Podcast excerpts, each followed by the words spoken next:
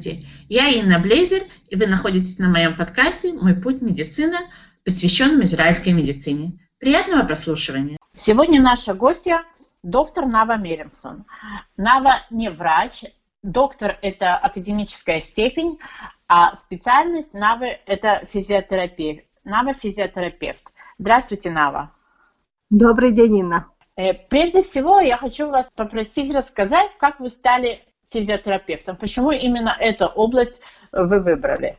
Так получилось, что в свое время я делала практику в больнице Каплан, и там была реабилитация гериатрическая, то есть для пожилых людей. И я увидела, как человек, который не мог двигаться, начал двигаться. И мне это понравилось, и это то, что привело меня в физиотерапию. Ну и тут, наверное, самое место рассказать что такое физиотерапия в израильской медицине, потому что многие плохо себе представляют, что это за специальность, в чем она заключается, какова ее роль во всей системе. Э, вы правы, Инна. То есть физиотерапия в Израиле отличается от того, что есть э, в России или то, что было в Советском Союзе. Это тоже был один из пунктов, почему мне это понравилось, потому что начну с простого. Ее учат в университете как отдельную специальность. И это учится 4 года. Разумеется, как у большинства медицинских специальностей, есть еще опция второй степени, то есть и после этого ты получаешь либо степень магистра, либо степень доктора физиотерапии. То есть в результате получается, что у меня 6 академических лет за спиной. Чем отличается физиотерапевт от того, что было в России, на самом деле России сейчас? Физиотерапевт – это тот, кто решает, то есть ставит диагностику, решает, как лечить, и он же лечит. То есть нет разделения, как было в Союзе, что есть врач-физиотерапевт, который решает, что делать, и была медсестра, которая была в физиокабинете, и она делала то, что надо. Еще некоторые нюансы, которые есть, кроме того, что ты сам все это делаешь и видишь перед глазами, что происходит, физиотерапия в Израиле включает в себя в том числе то, что в России называлось лечебная физкультура – и мануальная терапия. И это могут быть абсолютно разные техники, включая остеопатические, потому что они разрешены физиотерапевтами. Вопрос, что ты выучил. И тут у меня возникает такой вопрос. Сегодня вся медицина идет в сторону узкой специализации. Сегодня уже не только есть специалист-ортопед, а есть специалист-ортопед по проблемам спины или по проблемам э, э, кисти. Как в этом случае обстоит дело у физиотерапевтов? Это общая специальность или и в физиотерапии тоже существуют разные специализации? Это более сложный вопрос, я объясню, в чем фокус физиотерапия, наверное, одна из единственных классических сейчас медицинских специальностей, где есть холистический подход. Что такое холистический подход? Это подход ко всему телу. То есть, если я считаю, что есть какая-то проблема в сосудах, я пытаюсь искать, что это не только, например, в ступне, в ноге, а где она завязана, в чем ее изначальная причина. То есть мне нужно понимать и работать со всем телом. И это есть, и это учат все. То есть, с одной стороны, как бы общий подход предполагает то, что ты должен знать многое и в связи, и взаимосвязи всех систем. Э, разумеется, все учили ортопедию, работу с позвоночником, связками, мышцами и как их лечить. Все учат э, нейрологию и реабилитацию с проблемами нейрологическими. И есть в том числе узкие специализации. Что такое узкие специализации? Если человек прошел дополнительный курс, то он знает, как работать в этой области и работает. Как э, специализация вот у врачей, вы сказали, если он не прошел, то у него нет техник, и он не знает, как в этом работать. Например, к таким специализациям относится э, вестибулярная э, терапия вестибулярного аппарата. Это когда люди страдают от головокружения. То есть человек просыпается утром, и у него все крутится перед глазами, он боится упасть, он не может двигаться, и очень часто такое явление лечится на самом деле одной-двумя встречами. Но многие, к сожалению, не знают, что это лечат физиотерапевты. Есть то, что называется лечение проблем оттока лимфатических сосудов. Это отдельная специ... как бы специализация. И те, кто прошел и умеет делать лимфатический массаж, перевязку, связанную с этим, они занимаются этим. Есть еще то, что называется реабилитация тазового дна. это, скажем так, название более узкое, чем оно есть на самом деле. Это здоровье женщины, то есть лечение всяких проблем, связанных с женским здоровьем, женскими проблемами. Это в том числе это область, в которой я работаю. То есть не только, но и в том числе. Во-первых, я не знала, что физиотерапевты в своей работе используют такие методы работы, методы альтернативной медицины, да, как остеопатия и прочее, и прочее.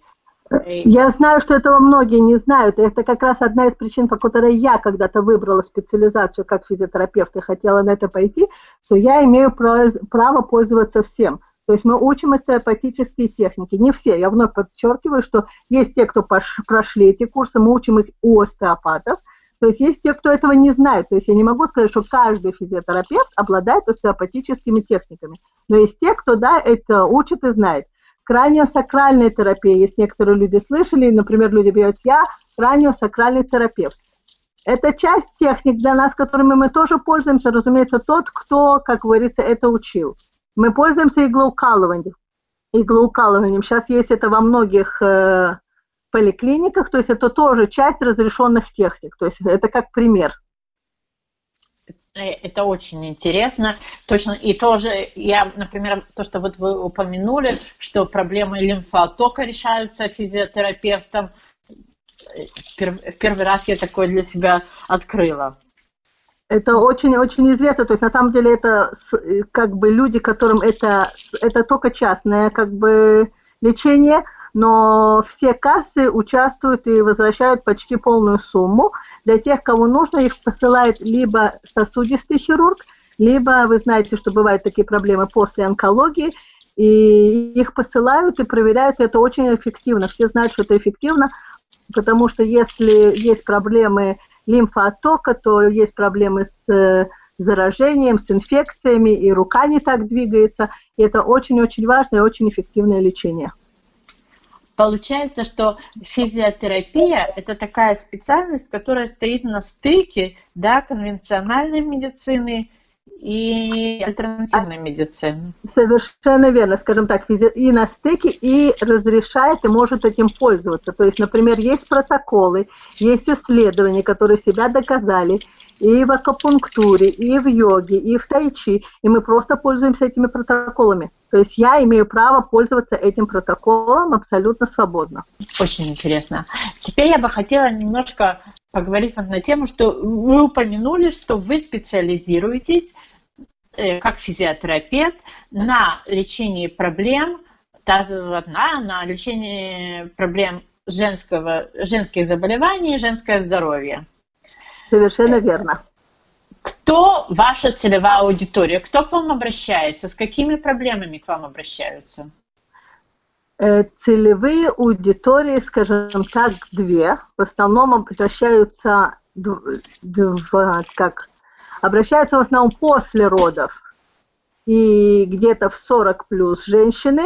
На самом деле оптимально, чтобы обращались и во время беременности, потому что определенная симптоматика слабости тазового дна – она появляется еще во время беременности. То есть есть вещи, которые мы лечим э, и помогаем женщинам во время беременности, есть то, что мы помогаем восстанавливаться после родов, и есть, разумеется, изменения, которые происходят в связи с возрастом, как и все тело меняется, как все мышцы и связки меняются. В 40 плюс появляются симптомы слабости, женщины к нам обращаются, э, и мы им помогаем с этим справиться. Проблема заключается, что часто они обращаются поздно, после того, как симптомы появились и существуют 5-10 лет уже, и когда появляется уже ухудшение. Вы сами прекрасно понимаете, что когда у человека возникло ухудшение, помочь ему намного тяжелее, чем когда это только появилось. То есть многие женщины к нам приходят с опозданием. А многие женщины просто не приходят, например, беременные, потому что не знают, что им могут помочь. Э, беременность и все, что с этим связано, и потом поговорим про женщин э, возраста 40 плюс. Говорят, что после беременности все самовосстанавливается. Как бы, и, видимо, у большинства, в большинстве случаев это то, что и происходит. Поэтому как э, женщина должна, беременная женщина или женщина после родов должна знать, что у нее есть проблема, которую с которой можно обратиться. Она же ждет, что все само восстановится. Э, смотрите, это очень важный вопрос.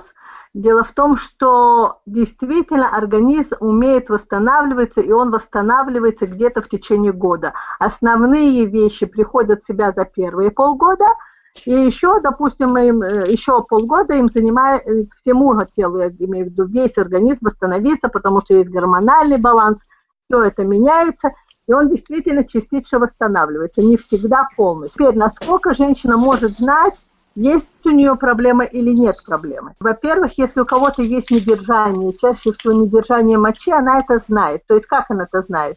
Вдруг покашляла и пролилось несколько капелек. Чихнула, пролилось. Сильно посмеялась или что-то сделала, и вдруг это возникло, то тогда она действительно знает, что у нее проблема. Но есть женщины, которые не знают, что у них есть проблема. Например, опущение на первых стадиях они обычно их не чувствуют, то есть есть оно или нет, обращаются только те, кто чувствует себя иначе. Например, она кашляет, и она чувствует, что что-то прыгает внизу, или что-то тянет, или есть какая-то боль. То есть, когда есть какая-то симптоматика, то женщина знает, что она есть. Если нет симптоматики, если что-то очень начальное и не очень мешает, то она может просто не чувствовать и не знать. Поэтому имеет смысл, так же, как идут после шести недель провериться к гинекологу, после гинеколога или одновременно посетить физиотерапевта, который занимается тазовой реабилитацией, реабилитацией тазового дна, и проверить, все ли в порядке.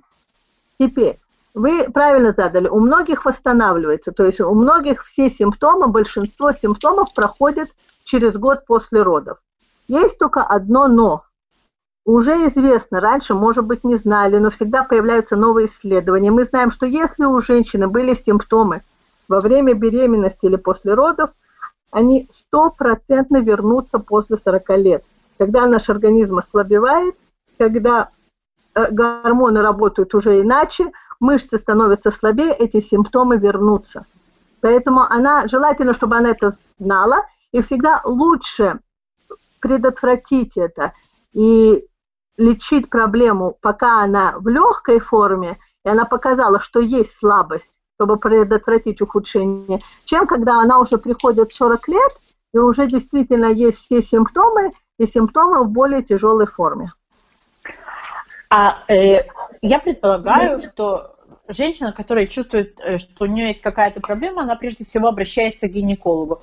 Как часто гинеколог предлагает ей такую опцию, отправляет ее к физиотерапевту. То есть э, очень тру- трудно надеяться на то, что все будут знать, что им нужно пойти после родов провериться к физиотерапевту. Есть проблема, я объясню, в чем дело. С гинекологами есть проблема. Есть гинекологи, которые хорошо знают э, область тазового дна, интересуются ей, посылают почти всех женщин после родов к нам – то есть я знаю таких гинекологов, большинство из-за проблем узкой специализации меньше знают о том, чем занимаются физиотерапевты, и поэтому не посылают. Например, сама область, э, то есть сама сфера реабилитации тазового дна в Израиле существует чуть меньше 20 лет, то есть она появилась тут в начале 2000-х. Поэтому многие, кто учился до этого, многие, кто вообще не учил эту область, она существует, они просто, они не знают и не читают про нее. Не забывайте, когда есть специализация, есть много информации профессиональной, которую ты должен читать почти ежемесячно. Как я читаю журналы по физиотерапии, э, врач, он читает свои журналы. И у него просто, получается, нет времени читать что-то смежное.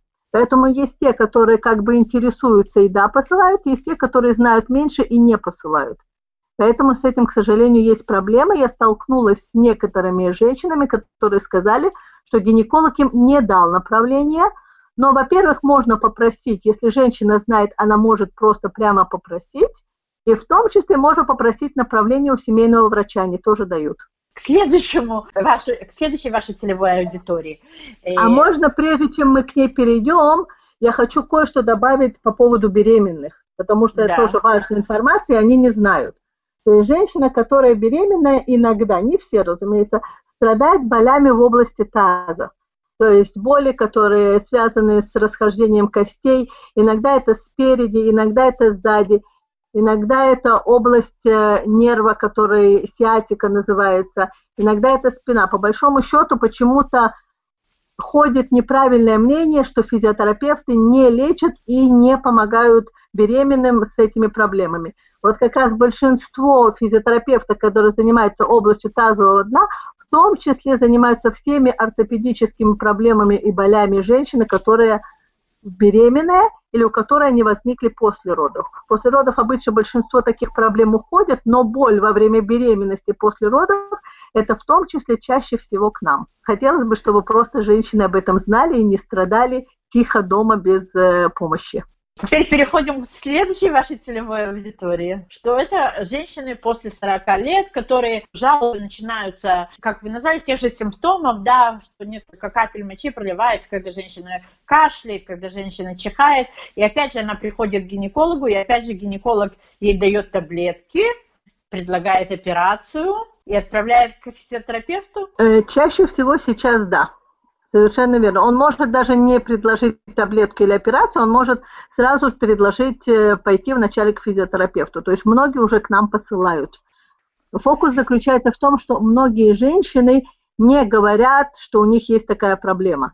То есть женщина боится сказать и не считает, что проблема, связанная с мочеиспусканием, это проблема гинеколога, то есть она думает либо об урологе, потому что урологи занимаются мочеполовой системой. Вот. Она обычно не говорит, что у нее есть такая проблема. А гинеколог не спрашивает, потому что если женщина не пожаловалась, значит у нее все в порядке.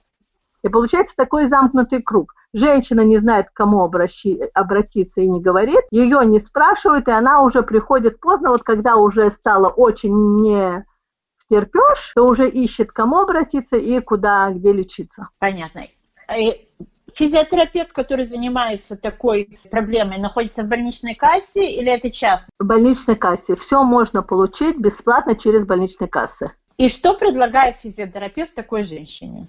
Смотрите, все зависит от того, какая у нее проблема. То есть если э, прежде всего мы проверяем мышцы, то есть есть интимные мышцы, которыми мы не работаем. Мы обычно ими не упражняемся, и, разумеется, они слабеют. Все как э, в теле, все одинаково работает везде. Если я тренирую свое тело, то мышцы натренированные, мышцы в тонусе, и они выполняют свою функцию. Если я не тренирую мышцы, то они слабеют быстрее, перестают работать так, как бы нам хотелось. Поэтому мы прежде всего проверяем силу мышц, мы проверяем, насколько они выносливые, и проверяем, нет ли у них каких-то болевых точек. Очень часто мышца слабая, у нее есть болевые точки. На английском это называется trigger points. Получается, с одной стороны, она спазмированная, она болезненная, даже если женщина сама вначале этого не чувствует, но иногда она знает, что у нее вызывается боль во время, например, интимных отношений, или каких-то других случаях, вот они то, с этими проблемами тоже к нам приходят. И тогда, то есть приходится, например, массировать эти точки, убирать эти точки, расслаблять, потому что мышца должна работать хорошо, она не должна быть спазмированной. Вот. Что еще, разумеется, разумеется, нужно научить правильно работать этими мышцами. Есть определенная другая физкультура, не только интимными мышцами, связанная с осанкой тела, с положением органов, Потому что если я неправильно, если таз женщины изначально находится в неправильном положении, просто из остальных мышц, из основных мышц тела, то то, что получается, есть больше тяжести, больше нагрузка на область тазового дна, и в результате возникают проблемы. Если мы эту нагрузку уберем, то тогда получается проблема, если и возникнет, то намного позже. Или если же возникнет, то она будет намного слабее. Разумеется, если нужна, нужна какая-нибудь другая помощь, например, есть электростимуляция, которую можно использовать для того, чтобы усилить мышцы, есть аппарат биофидбека, который используется, по мере необходимости используются иголки, тейпирование и остальные инструменты, что есть в, нашей возмож... в нашем распоряжении, в том числе писарий, о котором я могу рассказать чуть подробнее, может быть, позже. А вообще, насколько эта проблема распространенная? То есть, как часто она встречается у женщин в возрасте после 40 лет? Э, она с годами увеличивается. И я скажу о самых распространенных проблемах. То есть, например, недержание мочи и опускание органов, они не всегда идут вместе. Они часто идут вместе, но не всегда. У женщины может, может быть опускание органов, и, например, это может мешать ей сходить в туалет по-большому, или, например, она напротив говорит, что ей тяжело опорожнить мочевой пузырь из-за этого, вот, то есть, либо же, может быть, только недержание, а может быть и то, и то вместе, скажем так, 50% где-то в 50 лет. То есть это то, что да, и говорит сегодня статистика. То есть каждая вторая женщина в 50 лет, она имеет либо опущение, либо недержание, либо и то, и то. В 60 лет этот процент увеличивается. Интересно, а какой процент обращающихся за помощью? 20% от тех, кто страдает. Да, 20% женщин, у которых есть проблема, обращаются за помощью. То есть это статистика международная, то есть это и в Европе так, там, где известность, это более, скажем так, более известно, больше знают об этом лечении э, физиотерапии тазового дна, там 20%, то есть я не знаю, насколько это цифра правильная для Израиля, тут может быть меньше. Вот. И чаще всего одна из вещей, я не случайно сказала, что обращаются через 5-10 лет после начала симптомов, это то, что показали исследования. То есть женщина обращается уже с грузом, то есть когда это ухудшилось, когда это уже несколько лет она имеет эту проблему. Вообще это, это шокирующие цифры. К сожалению, да, и мы хотим их улучшить. Мы хотим, чтобы женщина обращалась как можно раньше и исправляла свое здоровье как можно раньше, и могла насладиться жизнью и делать то, что она хочет, как говорится, в любом возрасте. А есть ли какая-то возможность предотвратить возникновение этой проблемы, этих проблем? Эм, тяжелый вопрос. Я объясню почему. Скажем так, нет прямых исследований на предотвращение, но то, что мы знаем, есть вещи, которые ухудшают. То есть, например, люди, у которых хронический кашель, у них стопроцентно будет эта проблема. То есть люди, которые страдают хроническим кашлем, то есть ну, им просто нужно знать, то есть стараться быть в том состоянии, чтобы у них не было хронического, как можно меньше атак хронических, э, которые у них бывают. Но вы сами понимаете, здоровье – это такая вещь, которую тяжело в некоторых случаях, как говорится, контролировать. Второе, то, что ухудшает, например, поднятие тяжестей.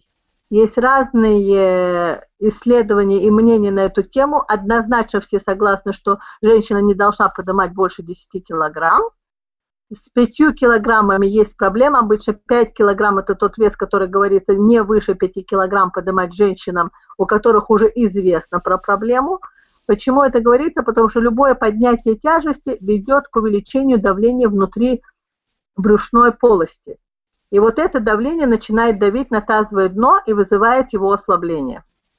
Поэтому если тазовое дно не способно держать это давление, то то, что получается, получается постепенное ухудшение в плане выпадения органов или же ослабление мышц и усиление недержания. То есть это в плане поднятия таза. И очень важна осанка.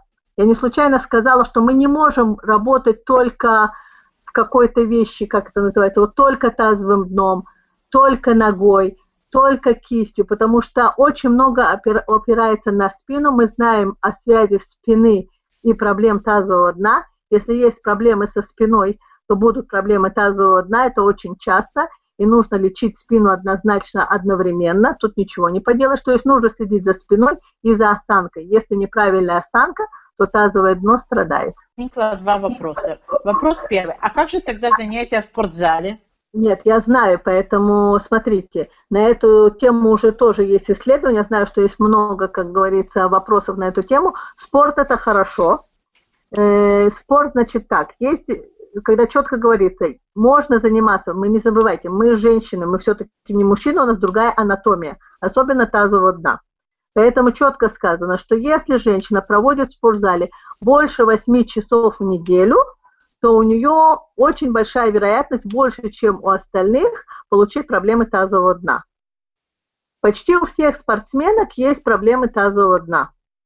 То есть это просто не рекламируется, но это известно. И есть исследования среди спортсменок, есть виды спорта, где проблема женщин тазового дна 80%. Например, прыжки на трамполине. То есть поэтому люди знают, что прыжки в определенном возрасте или прыжки после того, как ты уже э, родила, они нежелательны, как упражнения. Потому что они, да, могут вызвать проблемы тазового дна. То есть, но есть другое упражнение. Те же приседания. Если я делаю приседание, у меня таз подвернут, например, приседание с мячиком, облокачиваясь мячик на стену, один из видов, то там меньшая нагрузка на тазовое дно. А если я делаю другое упражнение, когда у меня спина с наклоном вперед, то там больше нагрузка на тазовое дно. То есть можно выбрать упражнение с меньшей нагрузкой на тазовое дно. И большинство физиотерапевтов советуют женщинам выбирать упражнения с собственным весом. То есть не работать с утяжелителями, а работать с собственным весом. Всегда есть вариант. Если же женщине не подходит, и она получает удовольствие от прыжков, и она хочет их продолжать, от бега, потому что там тоже получается типа прыжка, и тоже есть влияние на тазовое дно, и она хочет продолжать. Она хочет заниматься с утяжелителями. Я не скажу ей нет. Я попытаюсь найти для нее решение. Одним из таких решений является писарий. Я о нем упоминала как одном из инструментов для лечения. Так вот, писарий, большинство спортсменов или те, кто хотят заниматься спортом, который известно влияет на тазовое дно не в лучшую сторону, и они просто ставят писарий на время тренировок. Это такое кольцо, напоминающее диафрагму. Его подбирают по размеру каждой женщине. Вот, и она, во время трени- перед тренировкой женщина его вставляет, после тренировки она может его вынуть. И это предотвращает ухудшение. Очень интересно. А что вы скажете про упражнения Кигеля, которые э, так широко разрекламированы как самая лучшая интимная гимнастика, которая укрепляет мышцы и все и, и улучшает секс, укрепляет мышцы, в общем, делает множество полезных вещей. Смотрите, начнем э, сначала. Упражнение Кегеля, такое общее название для интимной гимнастики. Они работают. И как любая мышца, если я хочу усилить бицепс, который все любят показывать на руке, я работаю на него, чтобы он стал сильнее. Если я хочу усилить ноги, я работаю на мышцы ног, чтобы они стали сильнее. Если я хочу усилить интимные мышцы, значит, я должна работать ими. То есть, если я хочу их усилить, нельзя заменить упражнение Кегель. То есть это то, что нужно делать. Теперь, в чем загвоздка? Значит, загвоздка в том, что очень часто их делают неправильно. Что такое неправильно? Сделаны вновь. Все мои как бы, данные, они по исследованиям. Если у женщины уже есть проблема, то есть она знает, что у нее есть недержание, когда она чихает, или же она знает, что у нее есть ощущение тяжести, или же еще какие-то симптоматика – в области таза, э, которая ей известна, то чаще всего 6 из 10 женщин будут делать это упражнение неправильно. То есть у меня нет проблемы, чтобы женщина учила эти упражнения по интернету. Есть те, которые хорошо чувствуют свое тело и делают их правильно изначально. По большому счету Кегель их взял из йоги. Есть определенная гимнастика йоги, там делает то же самое. Единственное, что я не могу сказать, что она будет делать их правильно. Потому что, как я сказала, 6 из 10 делают неправильно. Если ты их делаешь правильно, и мышцы напрягаются в нужном направлении, то постепенно они усилятся, там будет все в большем тонусе, а если это в лучшем тонусе, то это способствует и усилению оргазма, улучшению оргазма самой женщины, и улучшению сексуальной жизни в том числе. Для кого-то это основная проблема, и он идет с этим и решает это проблемы как бы интимной гимнастики. Для кого-то это дополнительный бонус, когда лечится недержание. Или же проблемы тазового дна. То есть опущение, я имею в виду. Теперь, только упражнений Кегель недостаточно. Почему я говорю недостаточно? Потому что, как, чтобы меньше было давления на тазовое дно, нужно вернуть таз на место. А это значит, что мышцы вокруг таза, тазовой области, они должны быть сильными, они должны быть правильного размера, не укороченными и не удлиненными. То есть нужно работать на область мышц таза. Более того, связка, которая держит тазовое дно, она крепится к мышцам таза. То есть она не крепится к костям, а значит при помощи мышц которые работают вокруг нашего тазобедренного сустава, я могу ее натянуть. Поэтому как бы получается комплексная работа. То есть не, невозможно работать только упражнение Кегель, нужно и все остальное вокруг. Очень интересно. Нава, э, я очень часто своих гостей прошу последним вопросом дать тип для радиослушателей, для слушателей подкаста, для э, тех, кто с нами, да? Э, да. Э, чтобы, какой бы тип вы дали женщинам, э, как физиотерапевт, занимающийся э, проблемами реабилитации тазового дна? Я, пожалуй, бы дала бы два типа. Дело в том, что наш живот, я знаю, что многие женщины хотят иметь талию, он, область живота и область спины влияют, как я сказала уже, на тазовое дно. Один из типов есть надувание баллонов. Пусть хотя бы один раз в день надуть баллон ребенку, внуку просто так для себя, воздушный шарик, и они почувствуют, как мышцы живота работают. Считайте, что это вот один такой тип, это да, влияет. И второй, постараться делать сокращение интимных мышц хотя бы три раза в день. То есть 10 сокращений максимальных. Три раза в день с перерывом обязательно должен быть перерыв не сели, что 30 подряд, потому что мышца просто устает, но чтобы держать ее хотя бы в тонусе.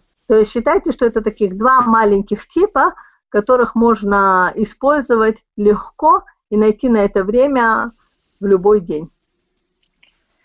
Нава, большое вам спасибо. Мне было очень интересно. Я каждый раз удивляюсь, как много я узнаю. Я сама человек, который, да, интересуется и читает, и общается, и вращается э, среди врачей, среди работников медицины, среди специалистов.